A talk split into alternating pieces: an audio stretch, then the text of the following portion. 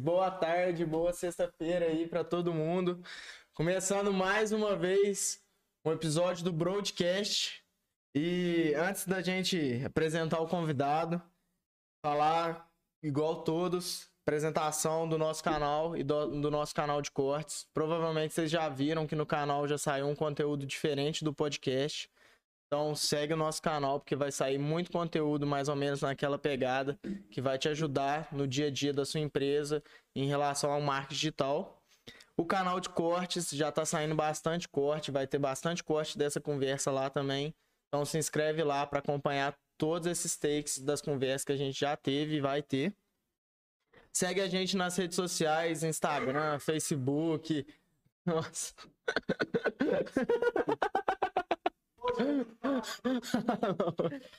Desculpa aí, gente. Ah,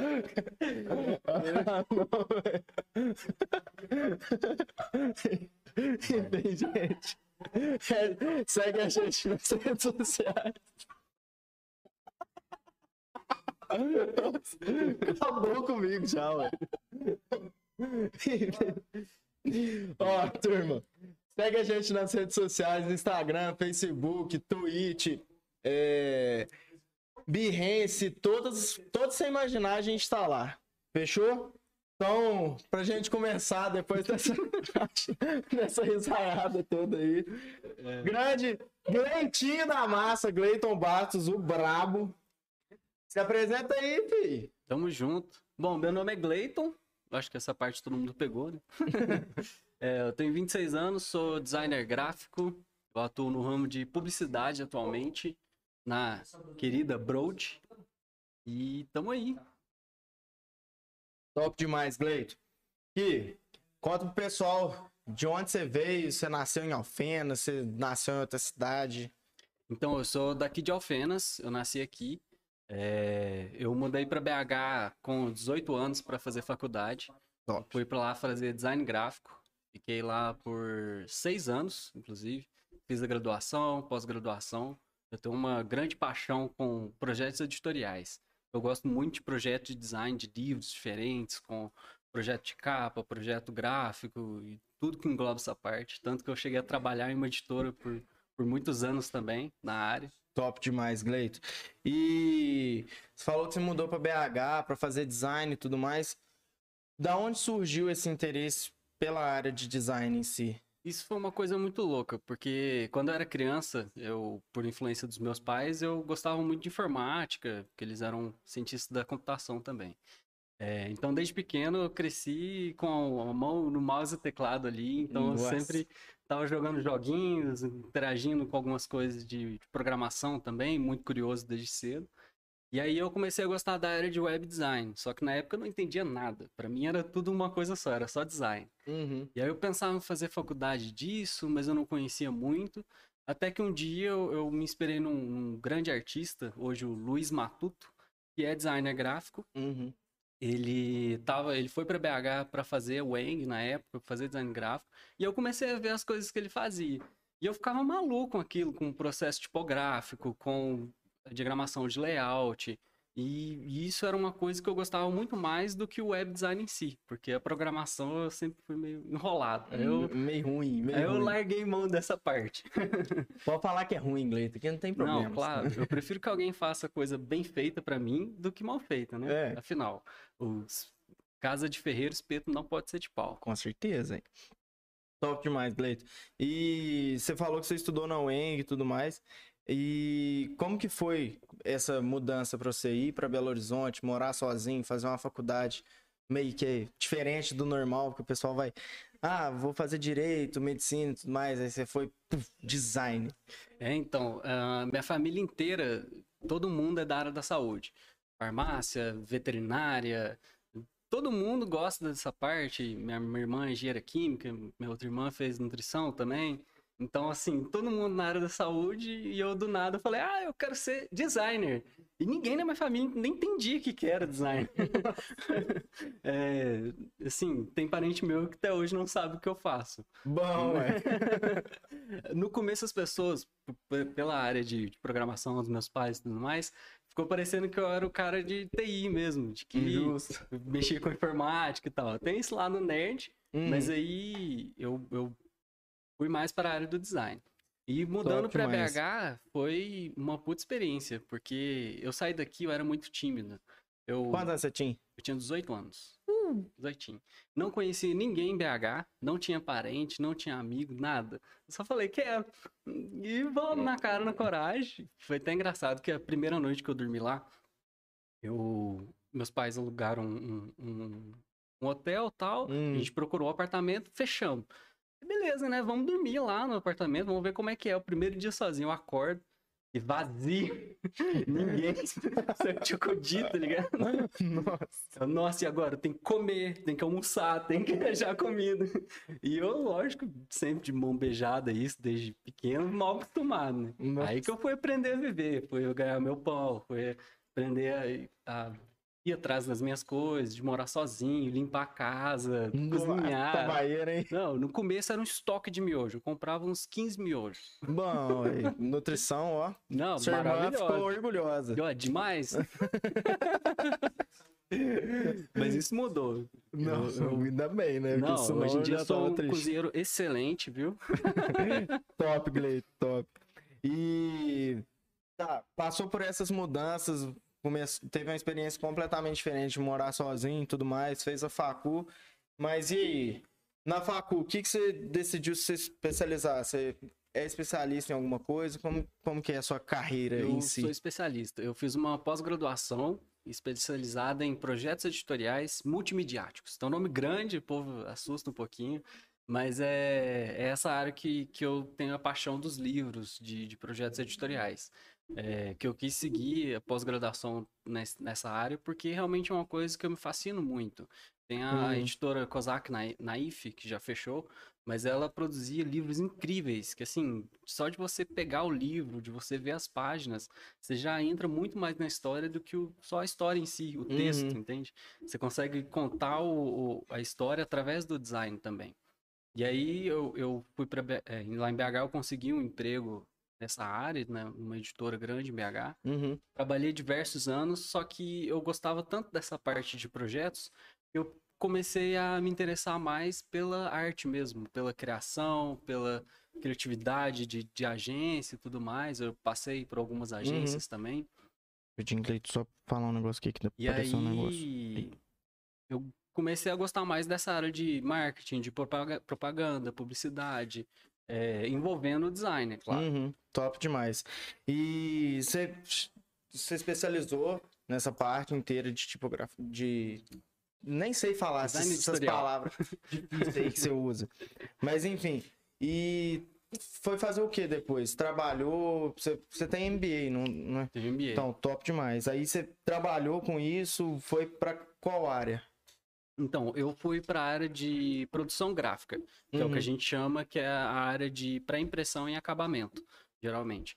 Porque existe a, a, parte de, por exemplo, no processo de criar um livro, existe a redação, existem, existem os escritores que fazem todo o material, existem os designers que diagramam isso para realmente uhum. se tornar um livro, e depois isso tem que ser fechado em arquivo correto para a gráfica poder imprimir.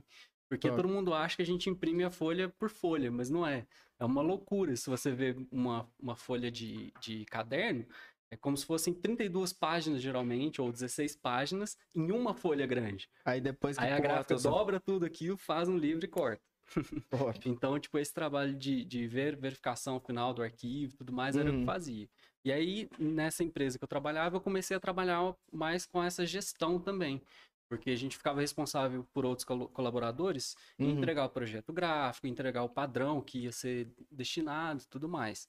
E aí, junto com a minha pós-graduação, eu comecei a entrar mais nessa área administrativa.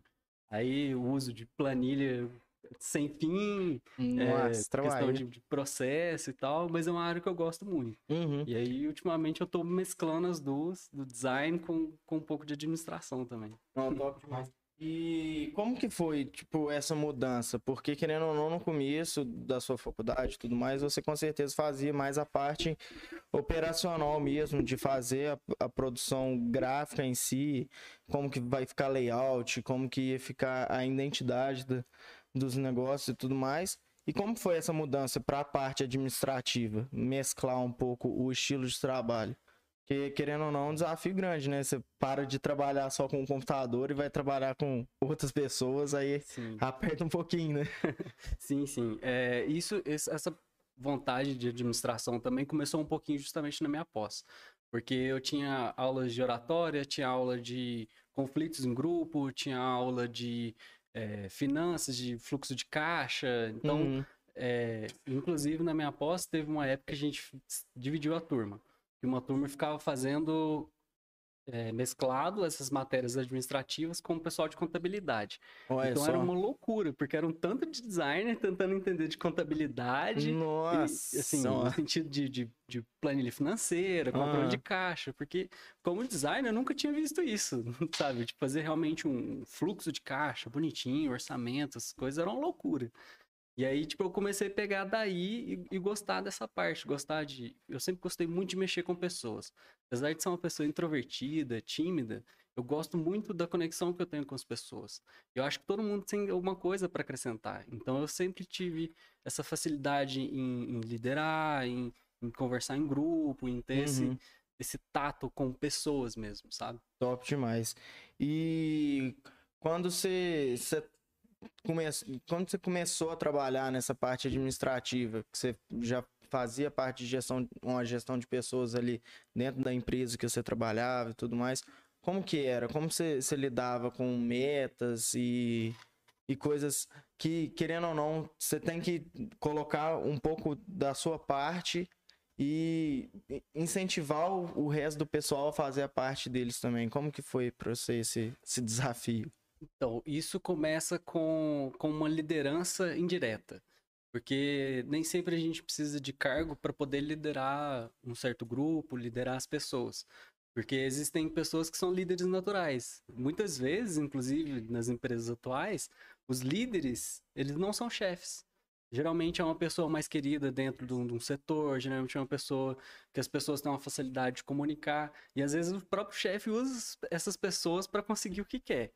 Mas uhum. no meu caso, eu sempre tive essa noção de liderança desde pequeno, de realmente, tipo, partilhar em grupo, de ter essa abertura. Eu, tanto que eu sou sempre muito imparcial, digamos assim, porque é, uma frase que eu ouvi uma vez, eu até levo isso para minha vida, de um amigo meu.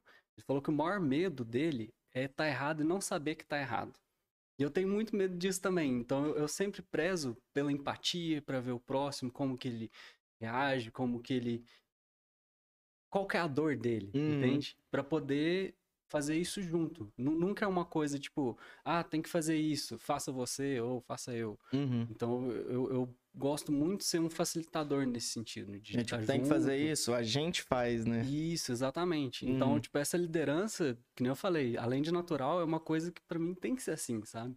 Porque eu hum, mesmo tendo um nível de chefia no, onde eu trabalho hoje, eu não, não chego e mando as pessoas fazerem. Uhum. Eu, eu, construo junto com elas aquilo que a gente precisa fazer. Top demais. Isso aí é um trem que, que tem que ser mesmo, né? Porque se você ficar, ah, toda hora, você tem que fazer, tem que fazer, tem que fazer, uma hora a pessoa fala assim, tá, não quero. E isso. fica por isso e aí cria atrito, cria vários empecilhos que vão só prejudicar no resultado final. É. Exatamente, ainda mais com pandemia, a gente ter essa saúde mental é muito importante, porque é, a gente está numa loucura de, da questão da informação. Cada dia mais a gente recebe mais informações.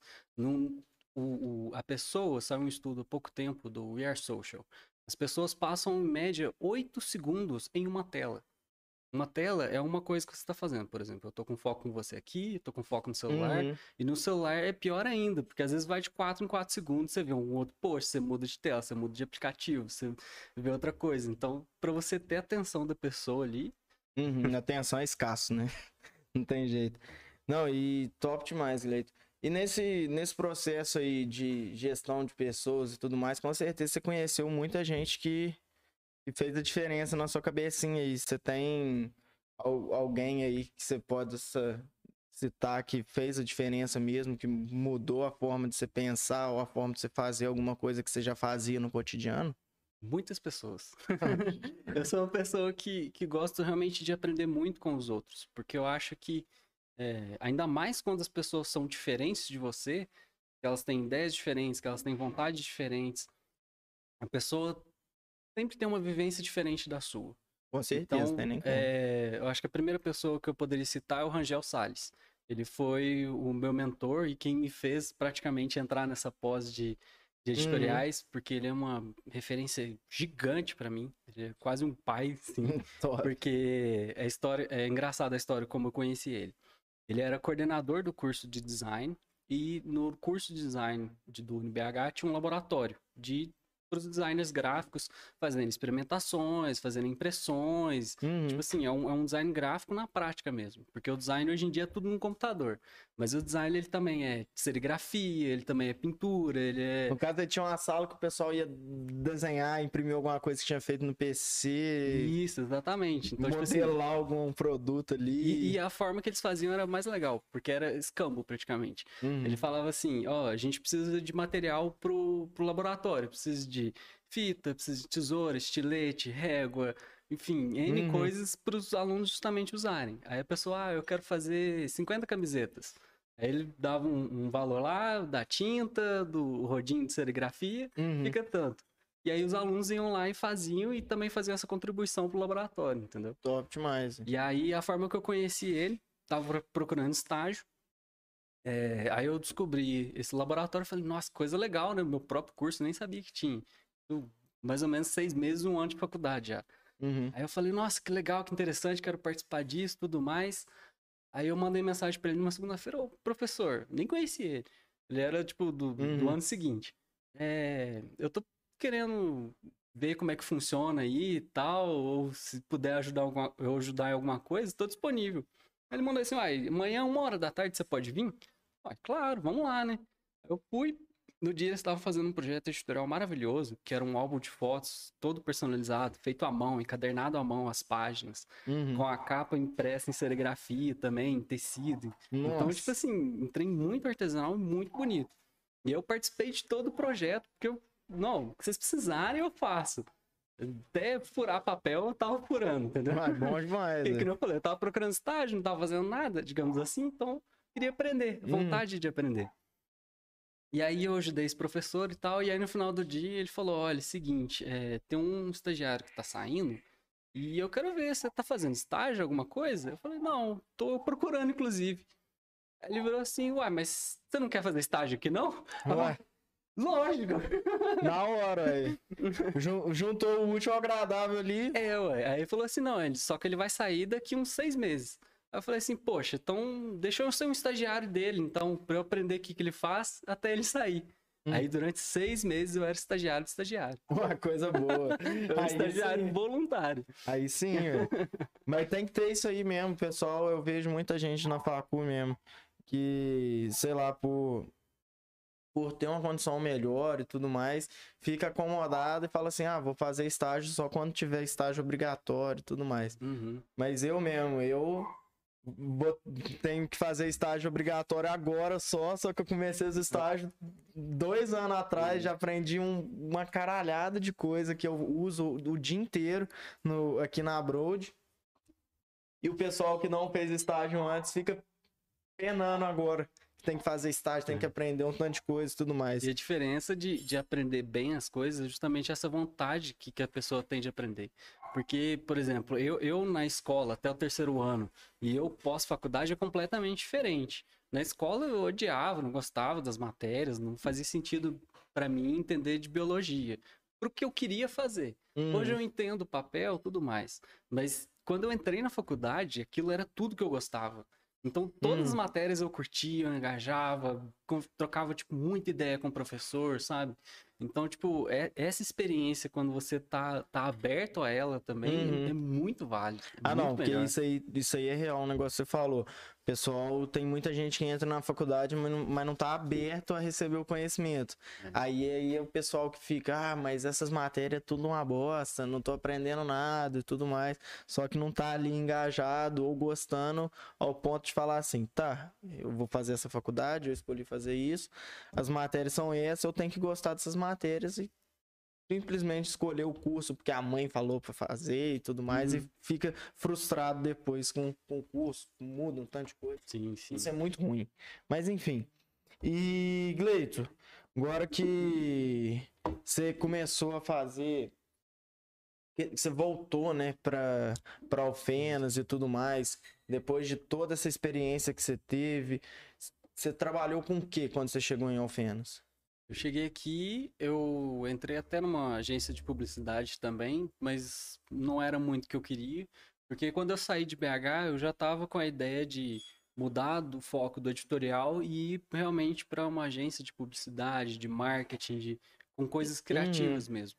Porque, querendo ou não, onde eu trabalhava, a empresa era um pouco quadrada, entende? Justo. Então, eu queria ir além mesmo, porque essa que é a minha paixão, é criar, é, ter concepção de coisas novas através do próprio design, entende? Uhum. E, e é engraçado que isso também me remete à administração, porque, por exemplo, o design thinking, ele foi criado por administradores que se inspiraram em um modelo de design, entende? É. Então, é, acaba que se, se interliga essas coisas. Com certeza, todo, todo conhecimento é válido, né? Então, querendo ou não, o pessoal do Design Think se, inspira- se inspirou no design porque falou, ó, se os caras fazem isso, tem resultado com isso, por que, que a gente não pode aproveitar? Isso. E eu gosto de uma frase que entra aqui, que é: nada se cria, tudo se copia. Obviamente, não a cópia, não, não a, infringir os direitos autoriais, Com mas certeza. é, a criatividade ela vem de tudo. Você pode se, se referenciar em absolutamente tudo, tanto na natureza quanto em outras peças gráficas, por exemplo, como conversas, histórias. Então é um campo muito vasto assim que dá para usar. E, a criatividade ela nasce das ideias mais simples. Ela não precisa ser Ah, não, com muito certeza. complexa. Isso aí pode ou... ter, ser um exemplo que a gente vê hoje, nos dias de hoje, com todas as marcas e tudo mais. Todas as marcas que são consideradas marcas criativas e tudo mais, você vai ver o, o logo da marca, às vezes é só um quadrado. Às vezes é, é um, uma bolinha, às vezes até a Broad mesmo, às vezes é só um U com dois pontinhos em cima e tudo mais. E todas essas. Tudo tá convergendo para ideias simples que trazem um resultado que é o melhor resultado possível. mesmo. É top demais, Gleito. E agora que você é um novo sócio da Broad, quais são as suas expectativas nesse meio profissional? Essa parte de design, administração, o que, que você vê que você pensa que você vai chegar em cinco anos? Como que você acha que, tá, que vai estar daqui a, a um, um pouco de tempo? Justo. É, bom, eu acho que a gente pode começar pelo fato de que a, cada vez mais a gente está com mais informações, que eu falei, com mais tarefas, digamos assim. Então, em um longo prazo, eu vejo a criatividade como solução de problemas, mas a criatividade mesmo, é realmente sair, pensar fora da caixa, fazer coisas diferentes, é Uhum. pensar com a cabeça. Porque hoje em dia, como a gente está muito informatizado, tudo tá pronto. A gente acaba ficando preguiçoso de fazer as É coisas. meio que pensa pelo celular ali, né? Entende? É exatamente isso. Então, sair um pouco disso, ir um pouco mais pro papel, de, de sentir mais tédio. As pessoas não sentem mais tédio. Elas É. sentem. Mas de ficar Mas é realmente sem fazer o tédio nada, delas fica assim, ó, sempre com o dedinho só que ela passando. tá consumindo no modo zumbi. Uhum. Ela não, é justamente isso, ela tá consumindo, ela não tá criando. Porque no momento de tédio verdadeiro, que é onde vem as ideias. Porque é no momento que você tá sem nada pra fazer, digamos assim, que a sua mente realmente vai aonde você quiser. É aquilo que Uhum. eu tava falando que você pode buscar a criatividade em tudo. É, Então, cada vez mais a gente vai tem que pensar mais, tem que ser mais racio- é, racional mesmo do que informatizado, do que pronto, do que ver somente o resultado físico, digamos assim. Tem um porquê por, por trás faz muita diferença. Você ter um propósito definido, Porque se você não tiver referência, aonde que você vai chegar? É, é complicado mesmo, Gleito. Top demais. Agora, vamos passar para as interações com o chat. O pessoal já tava me mandando pergunta aqui no meu celular, tá vibrando pra caralho aqui na mesa. Mas enfim. Gleito, a Rebeca perguntou de onde que você tira inspiração e criatividade para realizar todos os trabalhos que você, você faz e tudo mais. Como que você escolhe cor, o que que você acha, como que você faz as suas combinações de arte Certo. em si. É... é engraçado porque com, com tanto tempo de experiência, claro que eu sou uma pessoa nova ainda, tenho 26 anos, mas eu consumo tanta referência que eu já me sinto um idoso. mas eu- a chave é realmente consumir muita coisa, porque eu tô todo momento no Behance procurando referências, no Pinterest procurando referências, no próprio Instagram olhando outros perfis. É, é aquela coisa do que tudo, nada se cria, tudo se copia. Mas no sentido de que você entender a essência de cada coisa para você usar bem aquilo. Então eu, eu realmente me inspiro em tudo. Não é pegar, é, é aquele negócio, né? Tipo, você pegar, sei lá, um logo de uma empresa de de uma clínica de dentista que é um dente. Aí você fala, ah, vou fazer um dente aqui. Não, nada a ver. Você É. tem que pegar outras referências pra você se destacar de Isso, uma forma exatamente. diferente e tudo mais. E querendo ou não, tipo, que nem eu falei que eu, que eu já tô é, batido nesse sentido, é porque às vezes eu já tenho. um- Eu entendo o cliente de uma forma completa, eu faço com que eu não precise procurar tantas referências. Porque Uhum. eu já bato o olho, eu já falo, não, uma cor mais quente aqui, uma cor mais fria, ou então uma questão de um enquadramento X ou Y. Isso varia de acordo com a mentalidade para cada. Querendo ou não, nível. isso aí pega com várias referências e com um feeling ali de você conversar com a Isso. pessoa que você tá trabalhando e tudo mais. Top demais. Exatamente. É, agora, vamos ver outra pessoa. É, o Luca perguntou é, o que, que você gosta de fazer no âmbito de design e como é ser um dos sócios da Broad. Vou começar pelo ser um sócio da Broad. É, é bem diferente. Ah, interessante porque aqui na Broad a gente tem um, um, um relacionamento muito aberto. Daquilo que Uhum. eu falei de questão de liderança e tudo mais, aqui a gente tem uma coisa muito forte, assim. Porque todo mundo tem uma mente bem sincronizada, todo mundo tem um ambiente agradável, todo mundo consegue conversar, assim, como se fossem melhores amigos de sempre, sabe? Uhum. Então, ser o sócio na Broad é um, é um, um passo que eu, que eu tô dando também. Como eu falei, eu, eu acredito que o mundo ele vai ser mudado pela criatividade sempre. Porque se você não pensar fora da caixa, se você não criar coisas novas, você só vai estar reafirmando o passado. É, isso aí é verdade. Então, o negócio é ter só a referência ali, né? Claro. E, por que não, ser a referência também.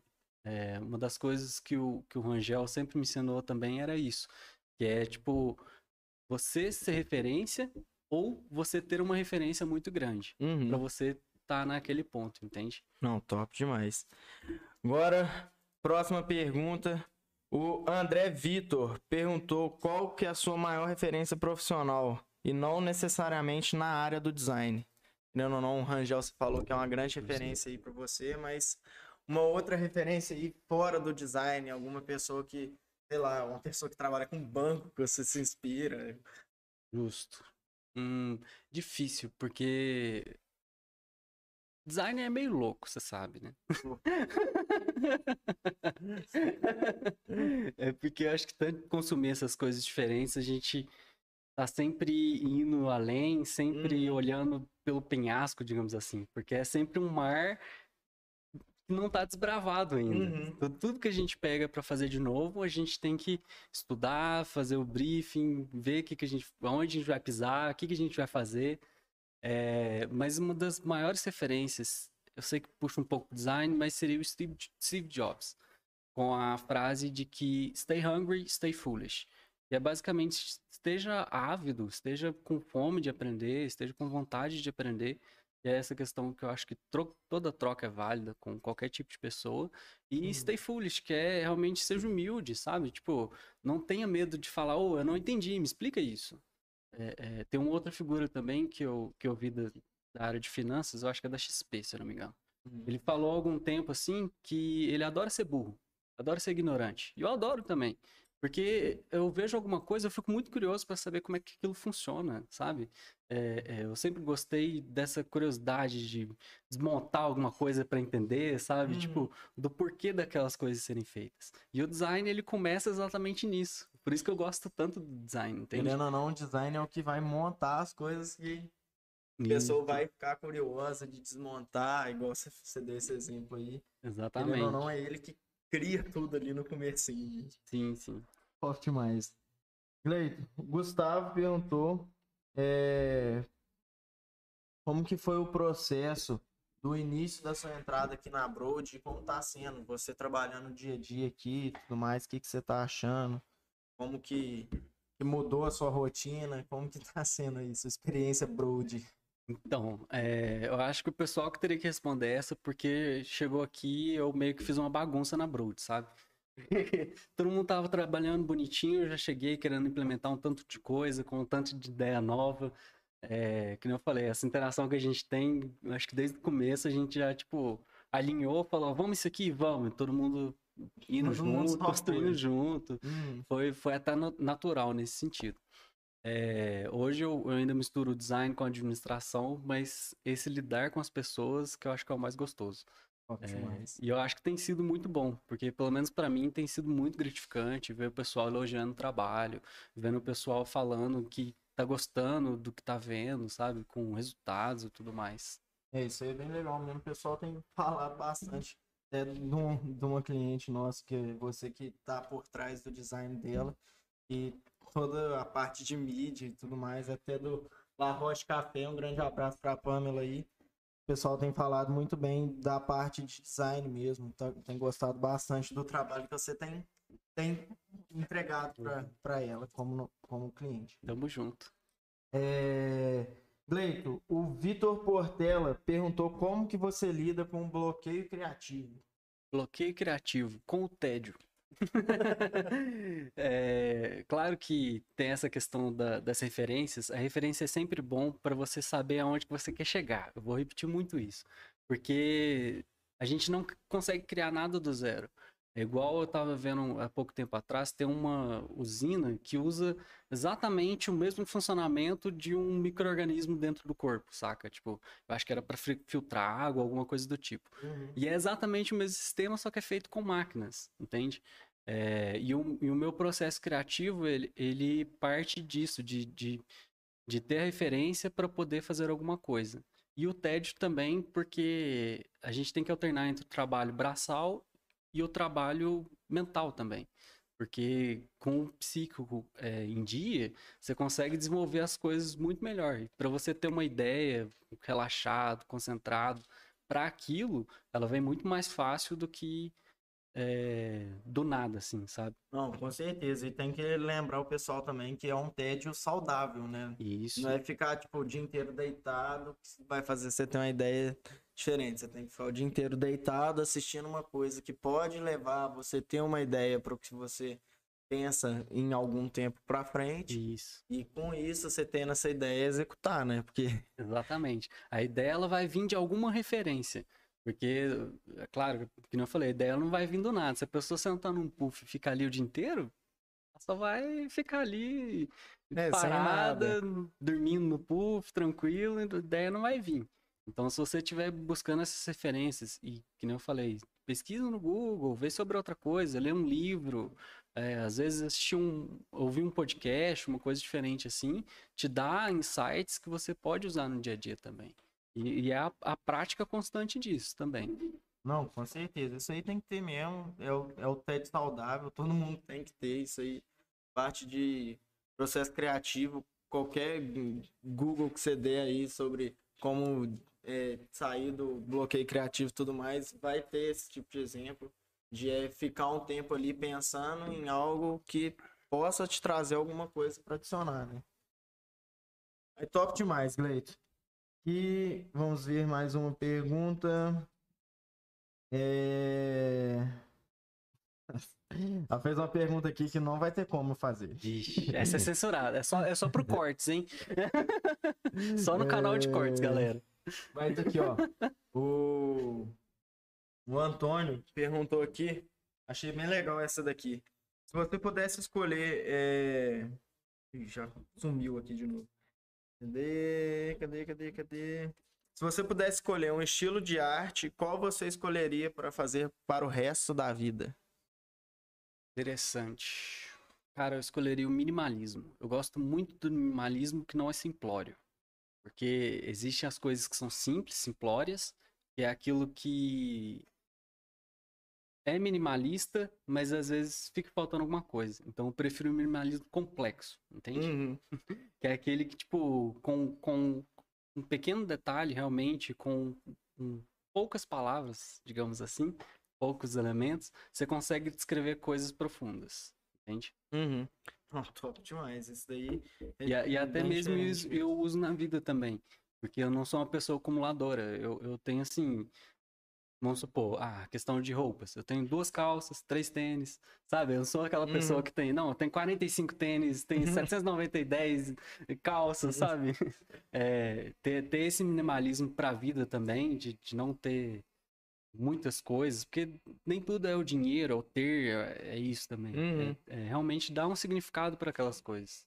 Não, com certeza. Top demais, velho. É, vamos ver mais uma pergunta. Pelo visto, eu vou ter que fazer a da Rebeca de novo, né? Não é possível. É.